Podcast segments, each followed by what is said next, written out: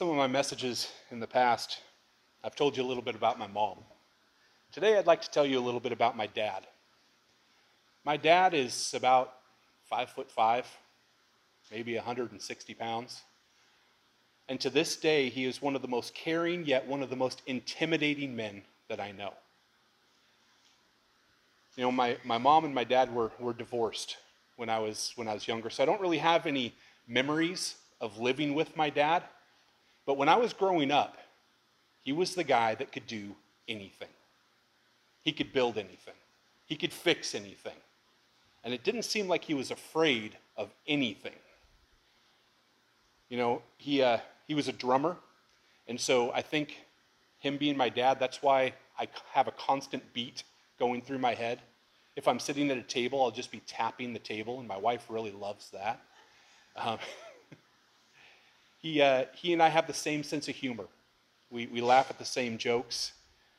When I was about seven or eight, he, uh, he opened his own plumbing shop in southeast Portland. And so when I got older, I got to spend summers working for him. And it took me about two summers to realize I don't want to be a plumber.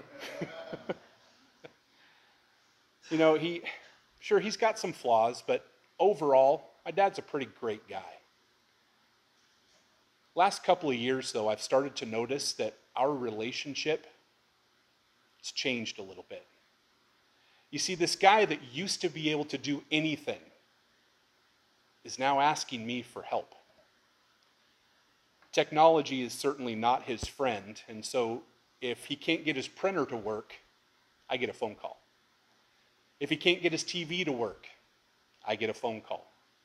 A couple of weeks ago, he called me just to let me know that the internet was out, but now he, it's working because he was able to fix it. You know, whenever I get these phone calls, I'm always happy to help. It's just, it's strange that the dynamic has changed so much that this guy that used to be able to do anything is now asking me for help. A couple of months ago, the seemingly unthinkable. I was in the kitchen with him, and it was just he and I talking, and he got in the refrigerator and, and pulled out a jar, and he was trying to open it. And he struggled with it for a couple of seconds, and then he just handed it to me without saying a word. I took the jar, I opened it, didn't say a word, and handed it back to him. And I think although no words were said, we both understood that our relationship is starting to change.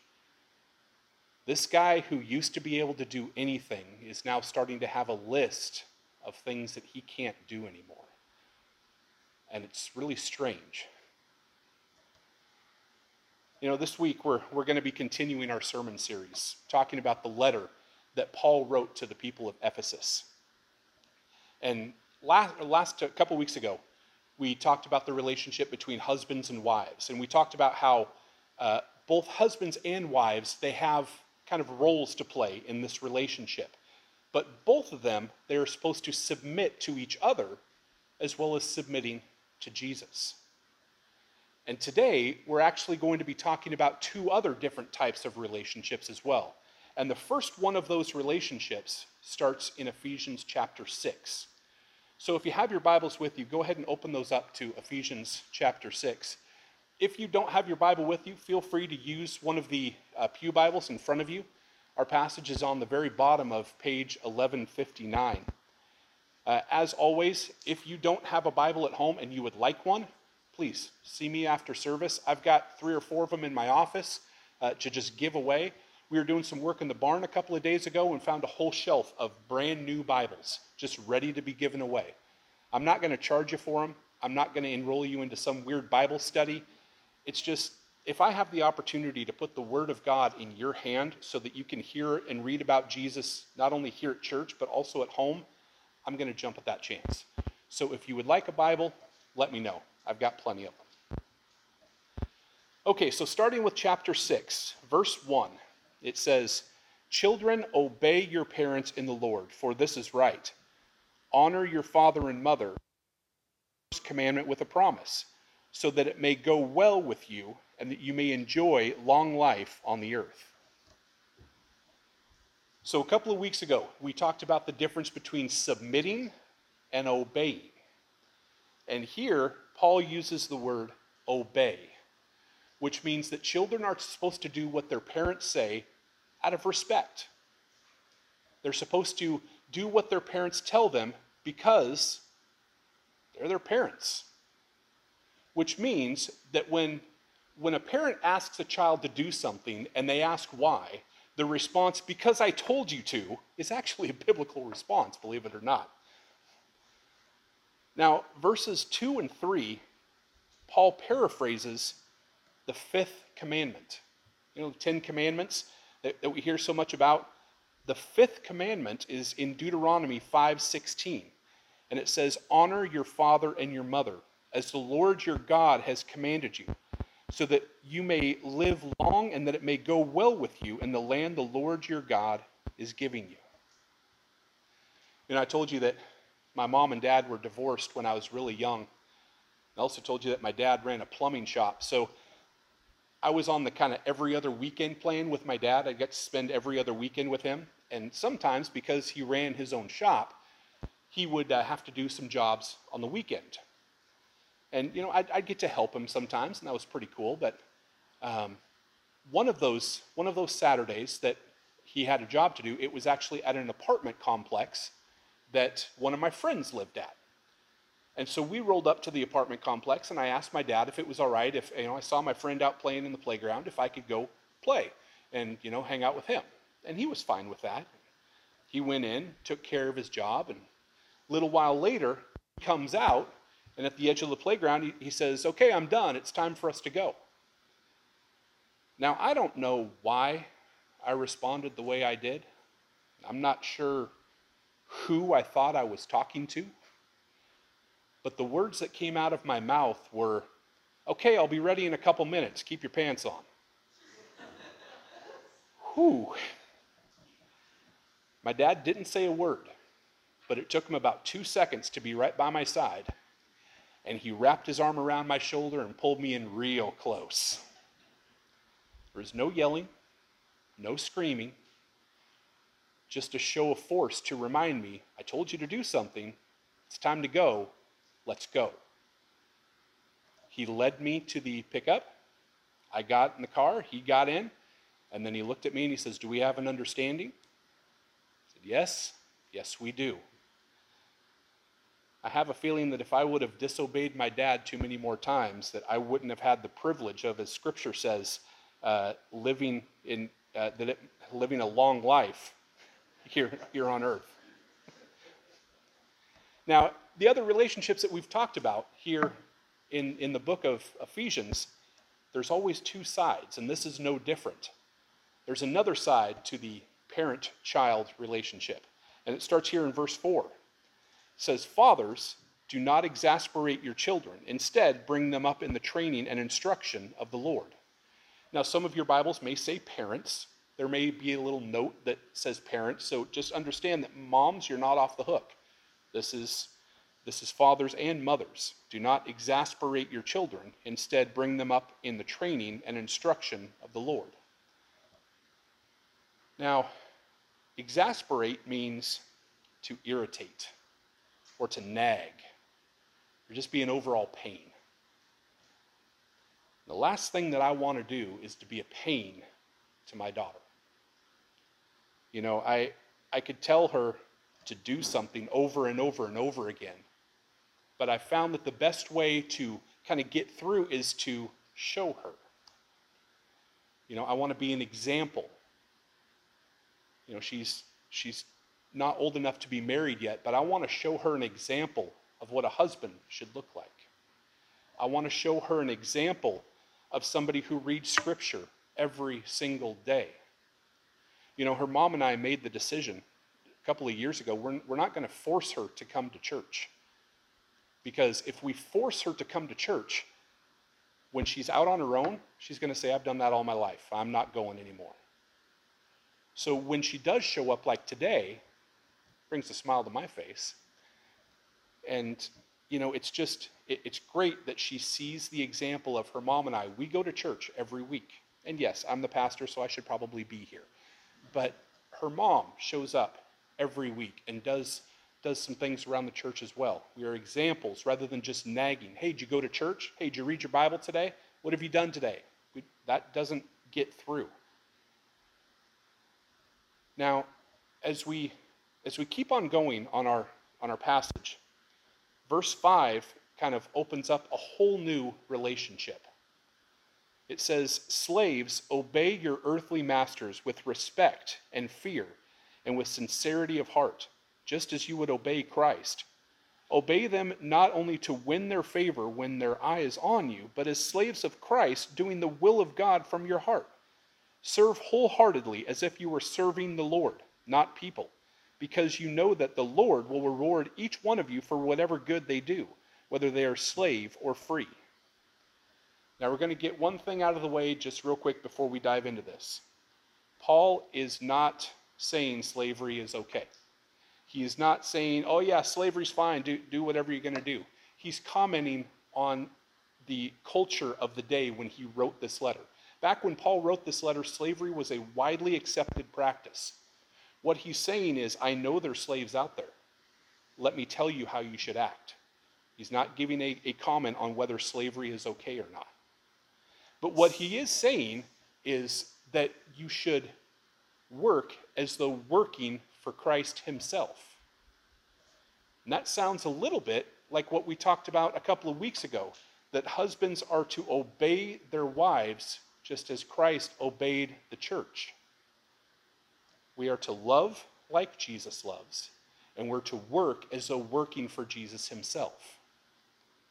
You know, when we do that, two things happen. First, we keep our focus on Jesus himself. One of my favorite scriptures, or stories in scripture, is when Jesus is walking on water and he calls Peter out of the boat to walk with him. You know, Peter's been a fisherman all of his life. He's used to being on the water, he's used to stepping in the water to get to the boat. But this time he stepped out of the boat on to the water. And he realized that as long as he kept his focus on Jesus, he could do amazing things. He could do things that shouldn't be possible as long as he kept his focus on Jesus. You know, when we keep our focus on Jesus, we too can do amazing things, things that shouldn't be possible. Because we have our focus on Jesus, and in Christ, all things are possible. Now, the second thing that happens when we love as Jesus loved and when we work as though working for Jesus, second thing that happens is we actually reflect Jesus to our community. See, we talked about a month ago about how dark the world is, and it seems to be getting darker by the day. But when we reflect Jesus out in the world, our world is brightened by his glory. You see, our, our kind of slogan, our, our catchphrase is reaching up and reaching out. So when we love the way Jesus loved, and we work as though working for Jesus himself, we do that we reach up to focus on Jesus and we reach out to reflect his love to others. Now, as always, there's a flip side to this slave slave master relationship. It says in verse 9, it says, And masters, treat your slaves in the same way. Do not threaten them, since you know that he is who since you know that he who is both their master and yours in heaven, and there is no favoritism with him. Now, I think we talked in the first half of our, of our uh, sermon series that everyone is equal. We are all God's children. Nobody is above or below anybody. And so, you know, we, we probably, I'm not, I don't think anybody here has any experience with slavery or slave masters, but I bet all of us have experience with a boss or a supervisor or a manager. You might be that boss, you might be the employee. Not sure. But what Paul is saying here is that bosses need to lead their people with empathy. You know, one of my favorite writers, a guy named Simon Sinek, he gives this great example of what it looks like to not lead with empathy and then also lead with empathy. Unfortunately, we are all too familiar with not leading with empathy. We've seen it all over. You know, and a, a, boss walks up to his employee and says, Your numbers are down for three quarters in a row. You need to get your act together. Otherwise, I can't guarantee that you'll have a job here.